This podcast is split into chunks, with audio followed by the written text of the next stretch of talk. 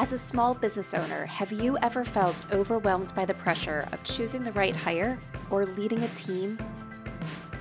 Or have you ever found yourself tolerating a bad hire because you fear trying and failing again as you repeat the hiring process? If so, you're not alone, and you are in the right place. Welcome to the Growing Your Team podcast. The Growing Your Team podcast teaches business owners like you to expand your unique business by teaching you to master the hiring and team management process. Hiring and managing a team does not have to be a challenge. You just have to learn to do it right. And the Growing Your Team podcast teaches you how to become a confident leader who hires right every single time.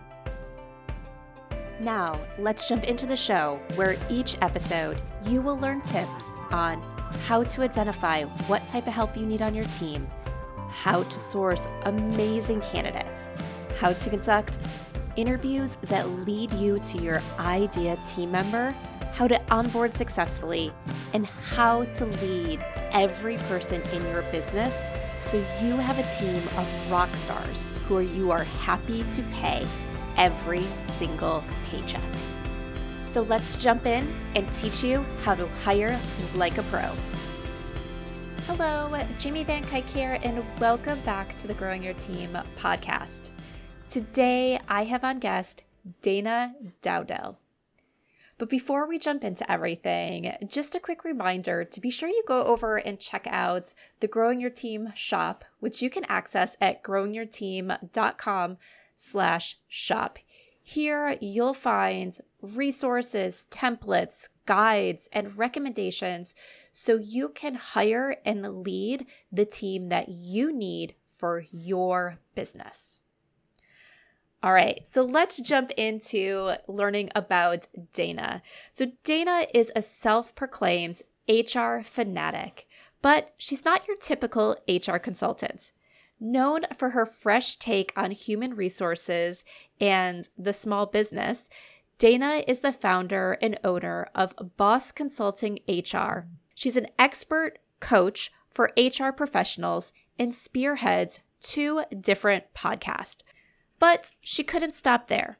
A fierce advocate for mentorship, Dana is also a part time professor at URI and ECSU teaching the next generation of HR experts. It's her mission to do away with stuffy, by the book HR and instead to tailor to clients' actual HR needs, values, and culture. Most of what Dana does is from the ground up, and she's no stranger to telling it like it is. Her approach to the realities of human resources is what sets her apart the go to expert source for everything HR in business, Dana is your gal.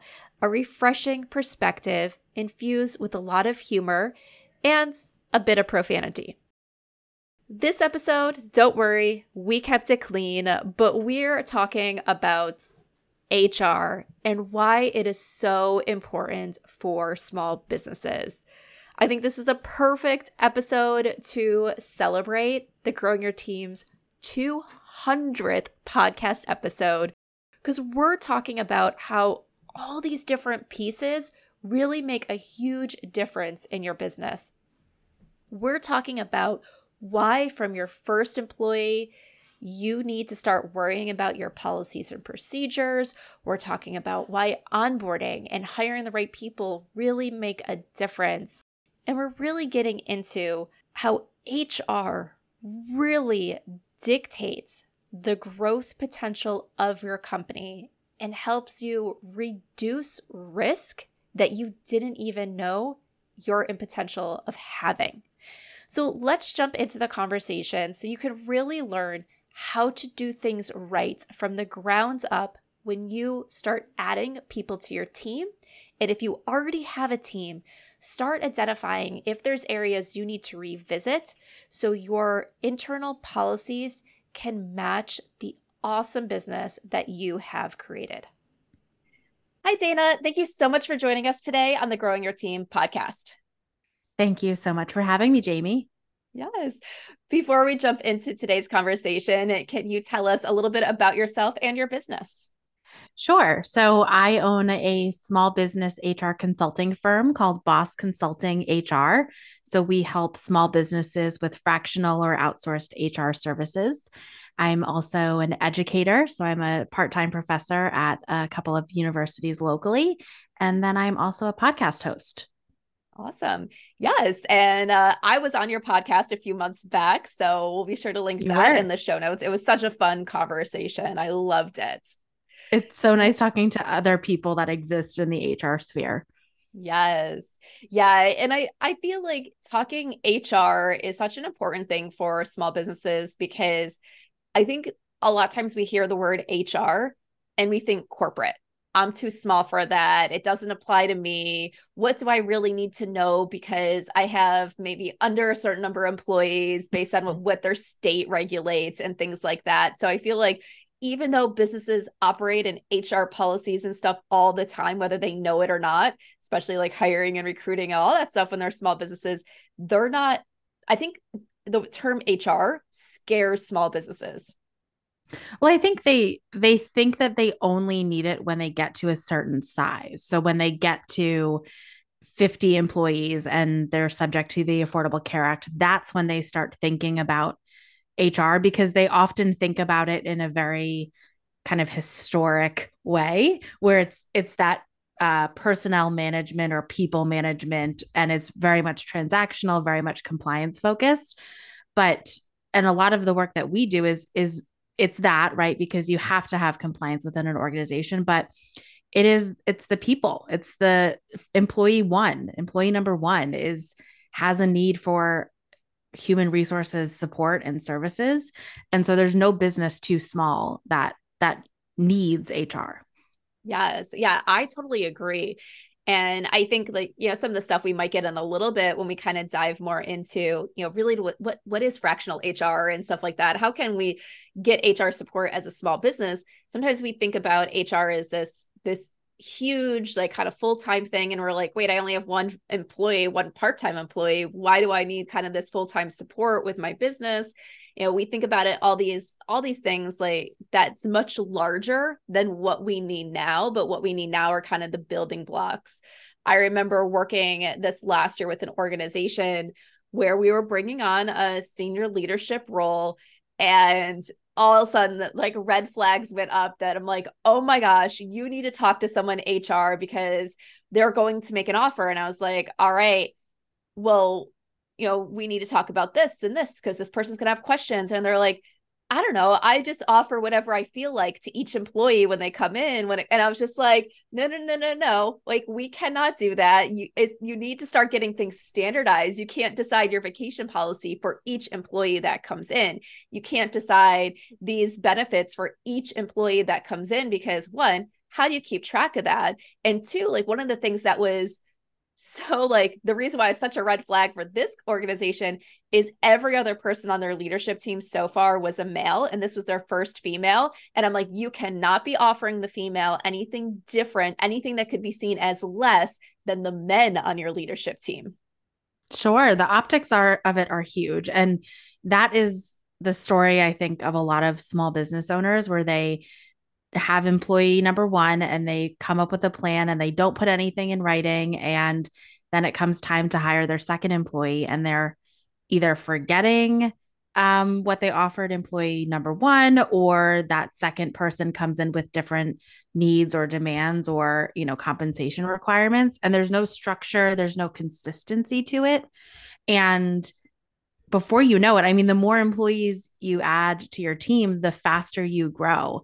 And before you know it, it is, it's like a, it's like a, you know, a, like that snowball. A turf, yeah, like a turf, you know, I'm, I don't know why I want to say a turf, a turf wheel where it just keeps on adding more and more and more. And, and if you haven't been intentional and thought through these things from the beginning, it's a lot harder to dial back and put some structure in place, especially if you've traditionally been responsive and reactive to the candidate's needs versus really uh, proactive and structured in what you design.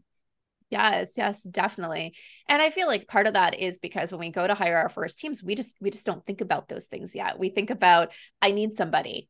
Okay, well, mm-hmm. what's your mm-hmm. vacation policy? What are your holidays? Yeah, you as a small business owner, you probably work, you know, 365 days of the year sometimes. You don't care that it's that it's Thanksgiving because this one thing needs to get done. But what's your policy for your employees? What are, what are you expecting of them? Like what are all these things that you didn't think of when it was just you because you didn't need to but now you're controlling kind of someone else's livelihood and they want to know and you need to have some policies that make sense. Well i think it's even even before you bring in benefits to it it's it's how are you training this person? How are you onboarding this person? What does their first week, two weeks look like? Are you just throwing them into it, expecting them to know exactly how your business operates and that they're going to be successful? The likelihood of that happening is very, very, very, very slim. And stuff like resources, telling them where to park on their first day, like all of these things you have to think about, and they all tie into how you are viewed as an employer for current employees for future employees and what your reputation is as as a viable employer. Yes. And i think you just brought up such a good point dana because you know once again like a lot of times when we think about hr we think about it in that the benefits the policies you know and all that stuff. And you know too often that onboarding that first day experience gets overlooked.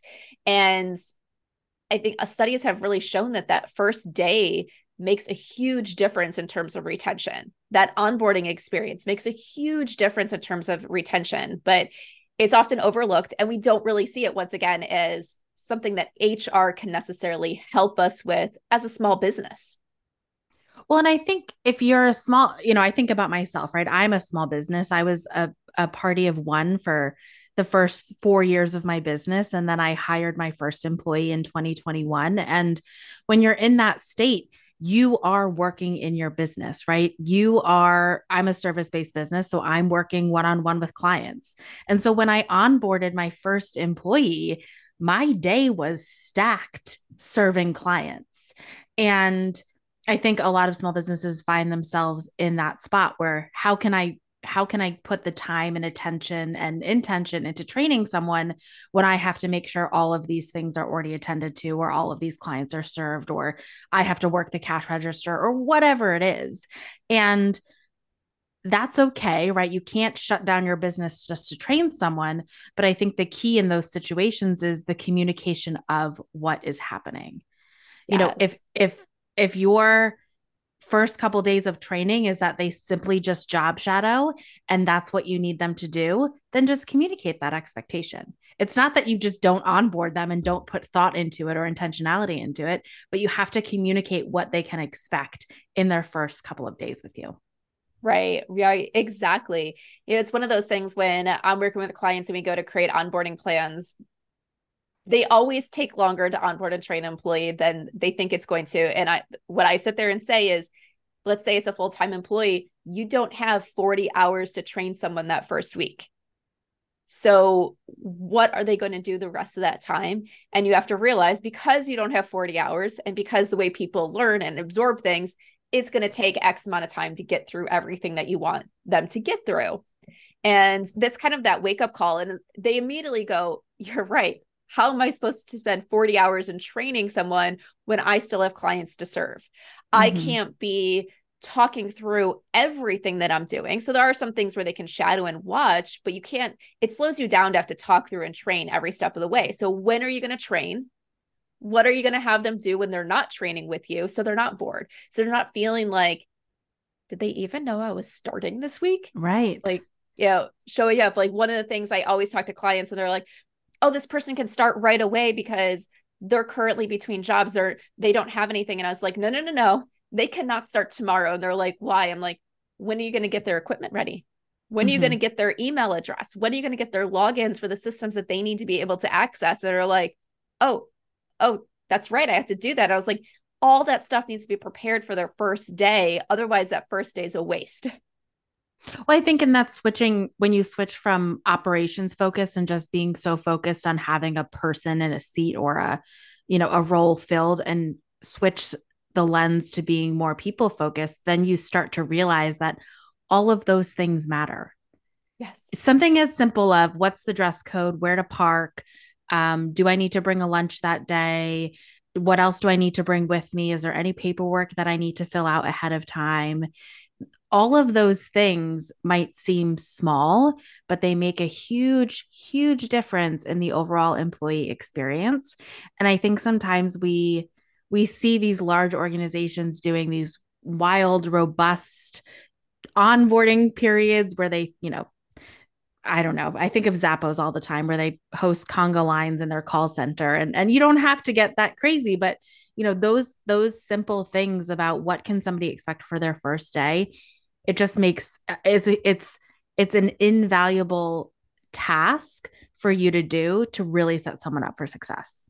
Right, right. And I'm so glad, like, once again, you brought up that lunch, that parking, those things where for you it's second nature, but the new person coming in, they're like, wait, what what do I do? You know, what is the policy? You know, what is allowed and things like that. And um just a when this episode goes live, an episode uh, that goes live a few episodes before it with Heather, she was talking about an experience she had when it came to lunch on a first day at a new job. And one of the things that she had mentioned was the entire like office got together and took their lunch break together at a room and everyone brought their lunch and she was there the first day and didn't have a lunch, but it was her first day and she wanted to meet people and wanted to hang out with the team. So she went with no lunch to go hang out with the team in the office because her bonding with the team was more important than her going to go grab food. But she said it was just kind of that uncomfortable thing. She goes, Why didn't no one tell me that this is what the team did? And give me the option saying, This is what the team does. You can hang out with us. It's your lunch breaks. You could go get food, but we want to let you know. She's like, Once I knew that, I knew to bring in my lunch on day two to hang out with the team if I wanted. I knew there was days I could go and leave to go get lunch. But she goes, it created that awkward thing because nobody told me what to do. And mm-hmm. a lot of business owners, when I talk to them about that, they're like, they never think about that of communicating lunch. What is the norm? What can they do? Do you have an hour lunch break for your employees but where your office is located good luck them going out and getting something. So you know most people do bring their lunch or things like that. You know just those it's so simple but it's so important to that overall first impression. Yeah absolutely. And and it, it, it is it's setting expectations. What is the expectation of my first day? And so I come from a hospitality background. And so every, you know, I, I, look at everything from a hospitality lens and and that's what it is. It's what is the hospitality of you as an employer? How are you welcoming someone into your organization? Um, if you're a psychology person, if you think of Maslow's hierarchy of needs, safety and security, sense of safety and security is at the very bottom as an essential need. And so if you think about stuff like lunch, parking, uh, paycheck. When am I going to get my first paycheck? What is your pay period? All of those instill a sense of safety and security in someone, which is essential for them to then move up to a higher level of existing. Right. Yeah. Paycheck. That's also a really great one. Like knowing the pay schedule and everything. Cause, you know, um, I know every time my husband switches to a new job, I'm just like, all right, well, when are you going to get your first paycheck? And he goes, I don't know. And I'm just like, all right, as the person who pays the bills, I want to know is there going to be a gap? Like what is the pay cycle? So that way I know like how to how to do the bills on our side. You know, mm-hmm. what are we prepared for? Like, and it's just more it's about being prepared. It's not about necessarily and some some of your employees are going to be like this i need that money now because i'm struggling to pay my bills and how am i going to pay my bills if i don't get paid right away and for other people it's just that I just I just want to know. I want to be prepared. Do I need to slightly shift things around for a temporary basis and things like that?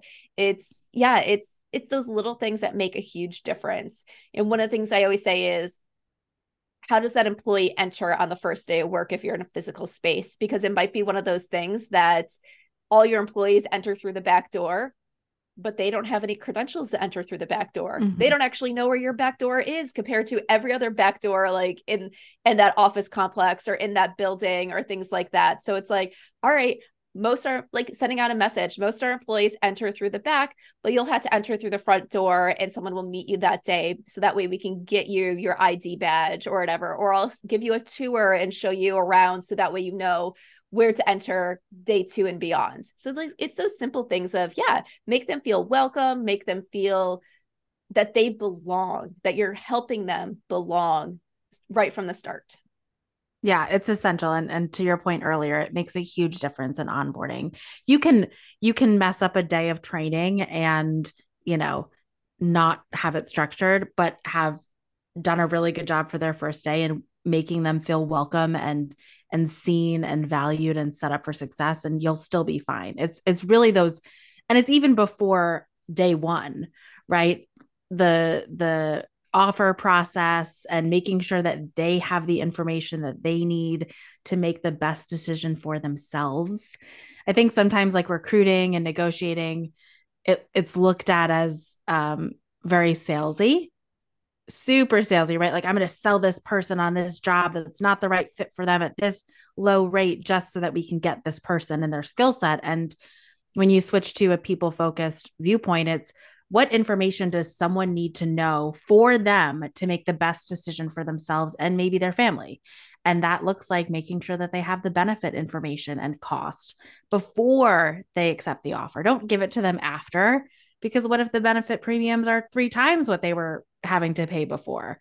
Right. Like all, I think we sometimes keep things really close to the chest because we don't want a competitor to know what our benefits look like or what our benefits cost. But in those moments you shouldn't be worried about your competitor you're you're in front of this person that you're trying to convince joining your organization is the right choice for them but they need to have all of the information to make the right decision think about recruiting as you would any other um, consumer process right before you buy you research and if you're giving them the appropriate information to make the best buying decision that they are most comfortable with that is really essential to the recruiting onboarding process as well. Yeah. Yeah. And I think that's so important. I feel like there's, especially when it's your business that you've built from the ground up, it's your baby. We kind of get into this mentality, and I've had to coach a lot of business owners out of it is people are lucky to work for me. I'm giving them such a great opportunity. This is such an amazing place. I want to hire someone who really, really wants it. They're they're not going to care what that compensation is. They're not going to care about that benefit package. And I'm I always have to remind people is people are working for that pay. They're working for that benefit package. They're not working for you just because they love what you produce. Like even nonprofits, people still have to pay their bills. They still have to keep a roof over their head. They still need to have health insurance, whether it's you're supplying it or their paycheck produces them enough income so they can go and get something out on the market themselves. And like if you're not able to produce for them what they need, they're not going to come work for you, or at least they're not going to stay with you.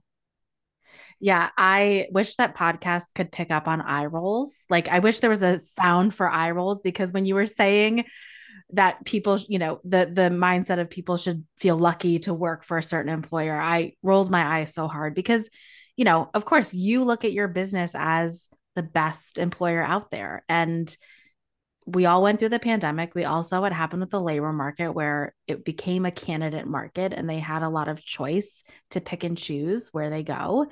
We're also in the world of information is readily available about employers and experiences and TikToks where they're showing, you know, what does it actually look in the back of house for a restaurant or what does an actual break room look like? You know, all of these pieces of information make up and contribute to someone's decision making. So though you might be really proud of you as an employer and your your business as a place to work, you have to think about what is I call it the EVP, employer value proposition. So what does someone get for spending 8 to 10 hours a day working with you?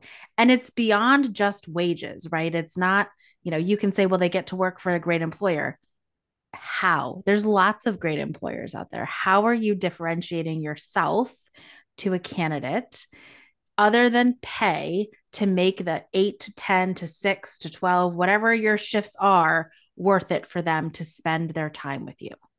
Right.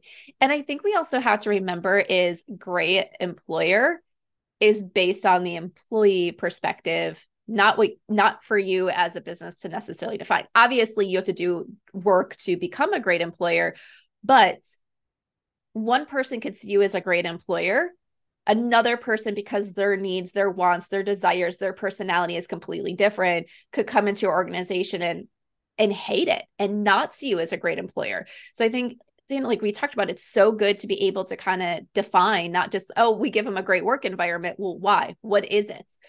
Because those are going to, those are the things that are going to say, have some candidates say, yes, this is the place for me. This is the job for me. And other people say, well, while the work is what I want to do, this is not the place for me. And I'm going to go elsewhere. Yeah. I feel like we started with onboarding and we're like backing up into, uh, uh, the uh, recruiting process and now we're going to go into the interview process because that's where you find that out right? You if your organization is really structured and has a lot of policies and procedures and and um, you know is really clean and, and tight in terms of how you function and operate the interview is where you're going to find whether or not your organization and how you run is a good fit for someone. If you're asking someone how do you you know what type of systems and processes do you like within an organization? And they tell you i fly by the seat of my pants and i you know i'm a bit loosey goosey and i prefer i prefer to just kind of see what happens in my day. That person may not be a good fit for your organization. So it starts at the interview process. Obviously the onboarding process and training process is kind of the other bookend of it but that's where you find out where someone's going to be a good fit. And i want to you know, I think I teach at in college and students often will say, well, to motivate someone, just pay them more. Just pay them more. And I hate that mindset. I'm a big fan of Dan Pink's theory of motivation where where he says if you take wages off the table and you're making sure that you're paying someone a fair wage, employees need three things out of work. Autonomy, mastery, and a sense of purpose. And I think we sometimes get so caught up in the wage nonsense of paying someone a you know a crazy high wage or incentivizing them simply by their paychecks and we forget about those intrinsic things that are really important to people.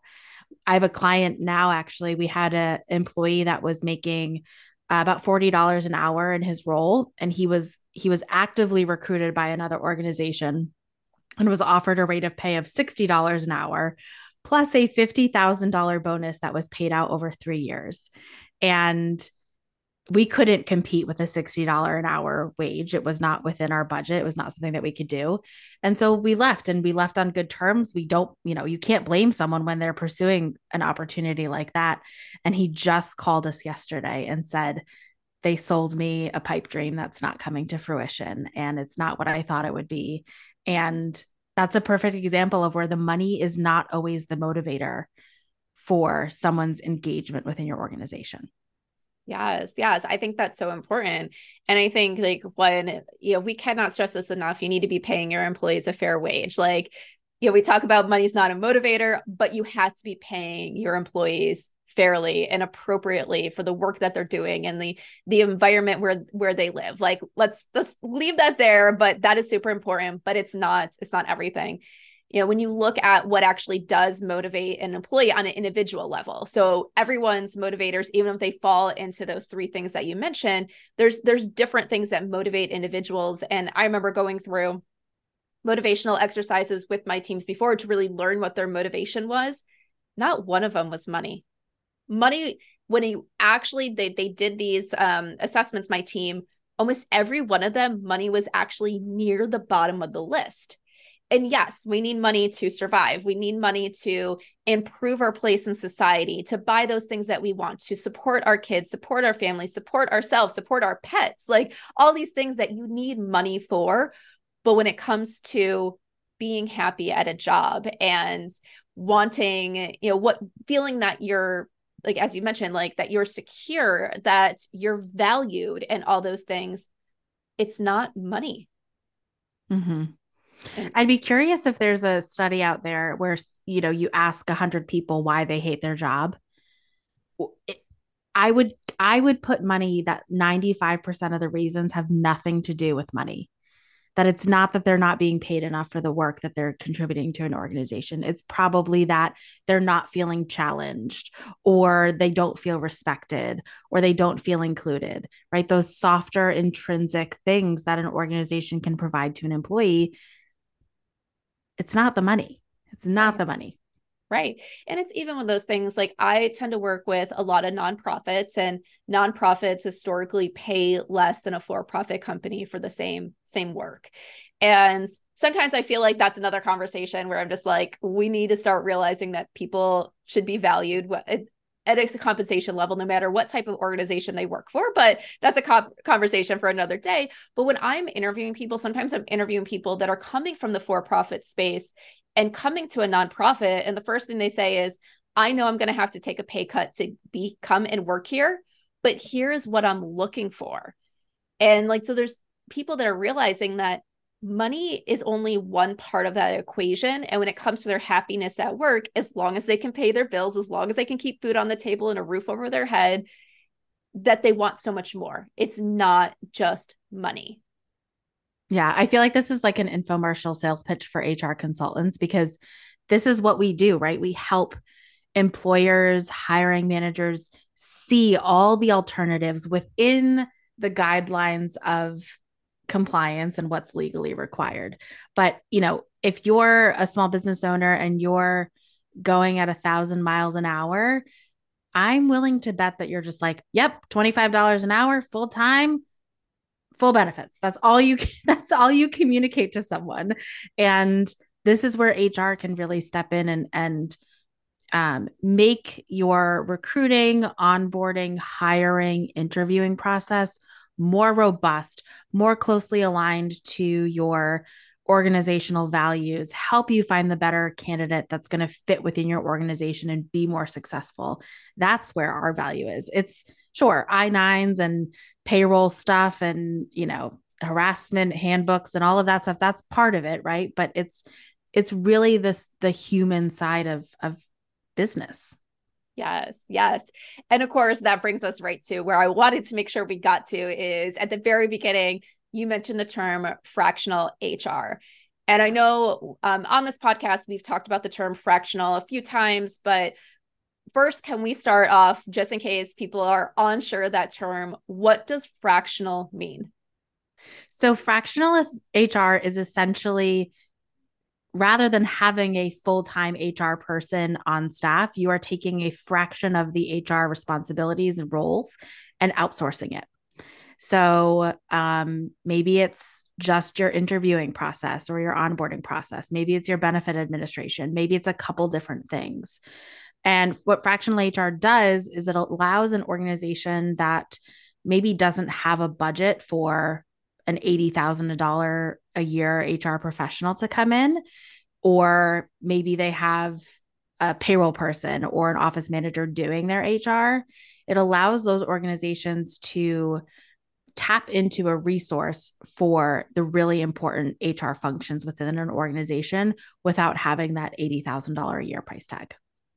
Yes. And I think it's so important because as we talked about at the very beginning, people think HR, they think this whole corporate team, and you're like, I can't afford that. I got one employee. But there's ways to get help and ways to get the support that you need from that very first employee on. So you're doing it right. Absolutely. And I think, you know, I have a couple different HR mantras. You know, if it's not documented, it didn't happen, is one of them. And then the other one is that it's not a problem until it's a problem. And I think sometimes businesses fall into that where they're like, I have a great team. I've never had any issues. I don't need HR. And it's, it's a very defensive stance on things. And, you know, all it takes is one situation, one issue to have a need to have HR on your team. And so I think with fractional HR, that's one of the values and benefits of it is that you have that resource available to you before you actually need them. And then when you do need them, they know your organization. They know the players. They know how your benefits work. They know how you actually onboard people. So you're not having to tell the whole story all over again. They are in the trenches with you before you even get to the point of actually needing them in a in a kind of a crisis situation. Yes. Yeah. And I think that's so important. Yeah. You're putting the right policies and procedures and everything in place. You're thinking about things proactively versus reactively.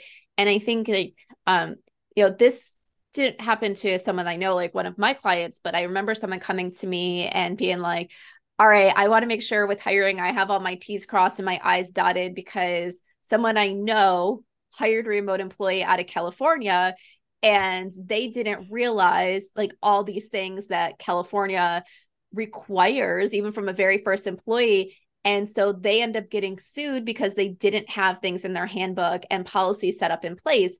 And it's one of those things that sometimes we don't we don't think about things like that. But when you have another set of eyes they can say hey hold on. Before you hire this person do you know that you have to think about this? You have to add this to your handbook that you have to do these things that you don't even know that you don't know I think that's a great point because as we have become more of a remote culture here in the United States, I think people think it's easy just to hire someone who works in another state. And it's not that it's not not that it's not easy but you need to have the awareness or have someone on your team that says hey we you know if i have an employee that's living and working in new jersey in michigan we need to follow Michigan's labor standards.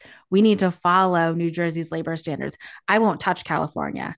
So I refuse to work with anybody in California because it's so complicated. But but having that awareness of um, what are we liable for by having an employee work in that state. And when we flip it to to like the, the people focus of that too, I'll give you a perfect example. We have um we have a client and for some reason, they hired a remote employee who was working in Tennessee. So, uh, aside from that one employee, everyone was working and living in one or working in one state. So they were never subject to another state's um, labor laws. And so they had this remote employee working in, in Tennessee and um, they never set themselves up as a Tennessee employer.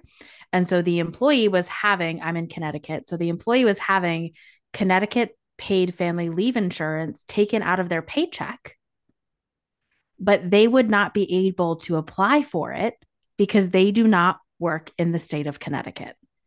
And the employee wound up needing a leave of absence. And so it's it's not just compliance focused. That's a people focused conversation is what benefits does this employee need from a state statutory perspective that we need to make sure that we're set up for. Yeah. Yeah. It brings up this whole level of complexity. And like what I tell my clients all the time when they're going to go hire remote employees, it's not that you can't do it, not that you shouldn't do it. You just need to be aware. You need to know what it means to hire somebody in that state. You need to know that state A and state B as a remote employee aren't the same. And you can hire as a remote employee in this state and it's everything's okay in this state. You have to jump through a whole bunch of different hoops. And it's just like, it's that awareness. And I think it brings out the power of having a fractional HR person that's on your extended team because then you don't as the business owner that's already kind of in some ways underwater time wise because that's the reason why you're going to hire and expand your team. You don't have to worry about figuring out all these things yourself. You have someone on your team that it's their job to help guide you and help you figure things out and do all that work without you having to dig into all these guidelines and procedures and requirements and everything yourself Mm-hmm. And I, this is, you know, I love working in human resources. This was the industry that I was meant to be in, and I very much believe in it. One of my biggest frustrations is that we are not viewed as a valuable resource. And so many people think that they can do HR and that it's simple. And it's not simple. It is not simple at all. It is complex, it's complicated. And that's why I think, you know, fractional HR and having an HR consultant on your team or having, you know, some sort of resource so that you can make sure that you are up to date and complying with what you need to comply with as an employer is really essential. All it takes, especially as a small business, right? All it takes is one wage and hour complaint, one harassment discrimination complaint, one major workers' comp issue. Like these things can be detrimental to your business and that's why you know i i'm i'm a little bit biased but that's why you know this fractional hr is just so it's so essential Yes, yes. I feel like that is so important. And it actually brings up something that I'm so glad you said that because I was like, ooh, I want to ask about this. And I was almost forgetting is I've helped recruit for a lot of people for kind of like office manager positions or things like that, where it's like HR falls under their to do list. And I'm just like, okay, you have this person that's not trained in HR doing HR. And I think sometimes there's a difference between just kind of the day-to-day execution of things where maybe they can get trained and then the higher level knowledge. And so one of the things I always ask is what's their resource? Who are they working with outside to make sure they're doing the right things? Is it it's one thing to have your maybe office manager process your payroll, but are they really the right person to be answering complex payroll questions. You know, it's one thing to have them be like, okay, here's a simple process to sign these people up for benefits, but are they really the right people to be selecting the benefits because they actually understand what is required for benefits for a business of your size, for your states and things like that. That, you know, I think sometimes when we put these responsibilities on office managers, assistants, you know, executive assistants and things like that, you're putting a lot of risk and liability inside your organization because they're not being partnered with someone outside the organization to really help guide them. And what's your opinion on that? I agree wholeheartedly because that's we see that where it's uh, their skill set is in the administrative tasks or the administrative functions or the payroll functions or AP or AR, you know, the finance side of it. And and the complex HR stuff is just not in their wheelhouse. The other thing that we see a lot is confidentiality issues, right? They oftentimes the people in those roles they are they are employees they're they're peers. And I, this is not this is not a, a push necessarily for fractional hr this is just a push for having someone within your organization that can be a confidential resource. And i find that those that sit in those executive assistant or finance roles, they don't necessarily inherently have the level of discretion and confidentiality that is so essential in an HR position. We hear that time and time again with clients that come to us, and they often come to us with that, where they're saying, We have someone that's doing this in house, but we have some concerns about confidentiality or nobody trusts going to th- this person when they have issues, right? That confidentiality, that sense of trust, that sense of fairness essential for someone in an HR capacity, whether they're a consultant and outsourced or whether they're, you know, in an internal employee that serves in that role. Yeah, and I think that brings up a really really good point because it when you're looking let's say for an office manager and executive assistant, you're exactly right. You look a lot for those admin responsibilities. Can they keep us organized? Can they you know do all these things to keep the office kind of in line and running smoothly? And we're often not looking for that the confidentiality kind of that that leadership management type thing type stuff where it comes to like think about sometimes you use HR there's problems. I'm having a problem with this employee. Help coach me through it. It's not just about reporting it. It's about help getting help with the situation. And a lot of times the office managers and assistants, they're not trained to do that. Yeah.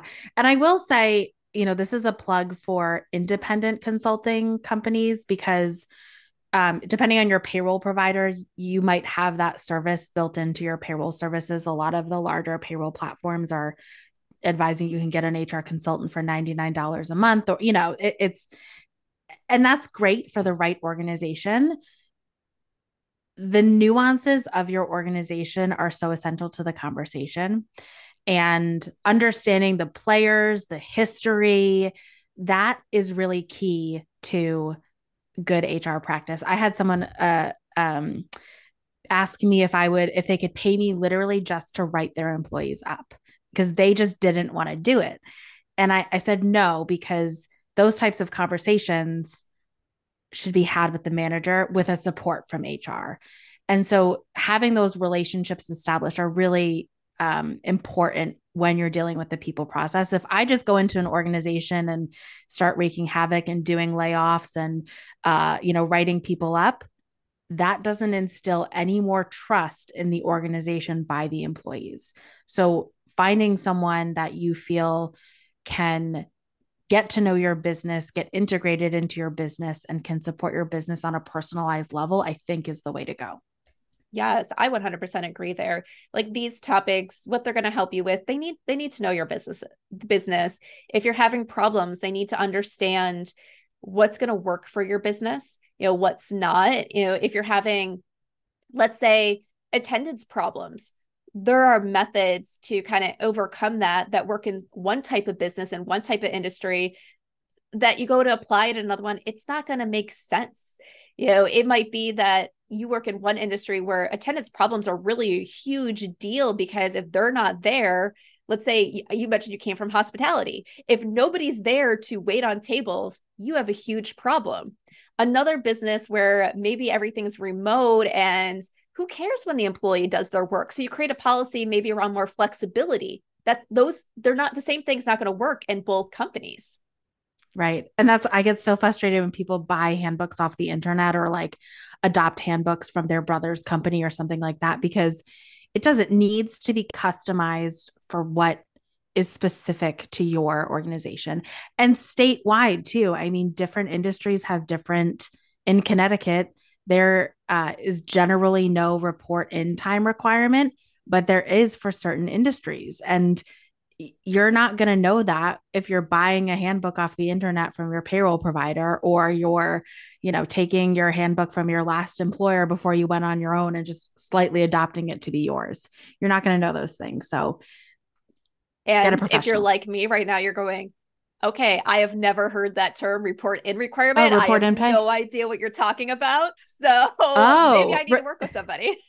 So some states rhode island is one of them that says that if you um, if an employee is scheduled to work and they come into work and you didn't call them off, essentially tell them that they didn't have to come in, you have to give them at least three hours worth of work or three hours of pay.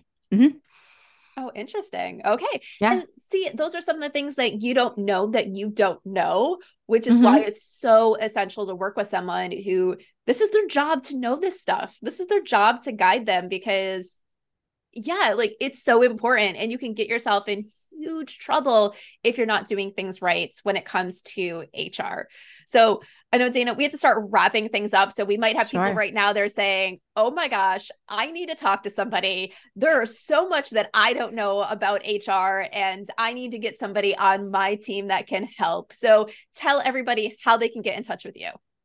Sure. So the our consulting company is called Boss Consulting HR. So if you go to www.bossconsultinghr.com, uh, you can find us there. We do specialize in Connecticut, Rhode Island, and Massachusetts because state laws are so complex. However, we do have a good network of other independent HR consultants in other states that we can we can connect you with. So awesome. And of course, all the links will be in the show notes over at growingyourteam.com. So if you missed any of those, you can either rewind or go over there and grab those links.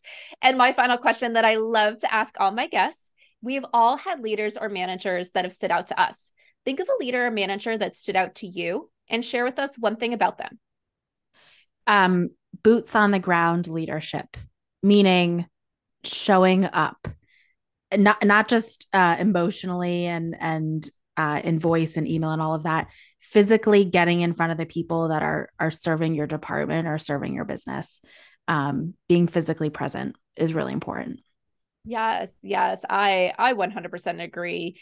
And of course this is going to look a little different in remote environments but it's still possible to do it. You just have to be intentional about it. Yes exactly. All right dana thank you so much today for joining us on the growing your team podcast. Thank you for having me are you getting ready to hire and you wrote a job posting for your open position? But now you're left wondering will it attract the right candidates? Hiring isn't as simple as telling people that you're hiring and having your perfect candidate show up ready to fill the role. Hiring just doesn't work that way, especially in the current market. The best candidates only apply to the positions that appear to be the right fit for them. If they don't find a connection between their job wants and your job posting, they'll skip over and go to the next opportunity.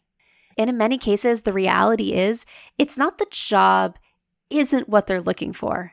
It's that the job posting just didn't hit the mark. So, is your job posting helping candidates see that your opening is right for them? Or is it turning candidates away for all the wrong reasons? Let's find out. I am currently offering Will Your Job Posting Attract the Right Candidates audit. Through this audit, I will review your job posting and I will tell you what's working and what needs to change so you can attract your ideal candidates.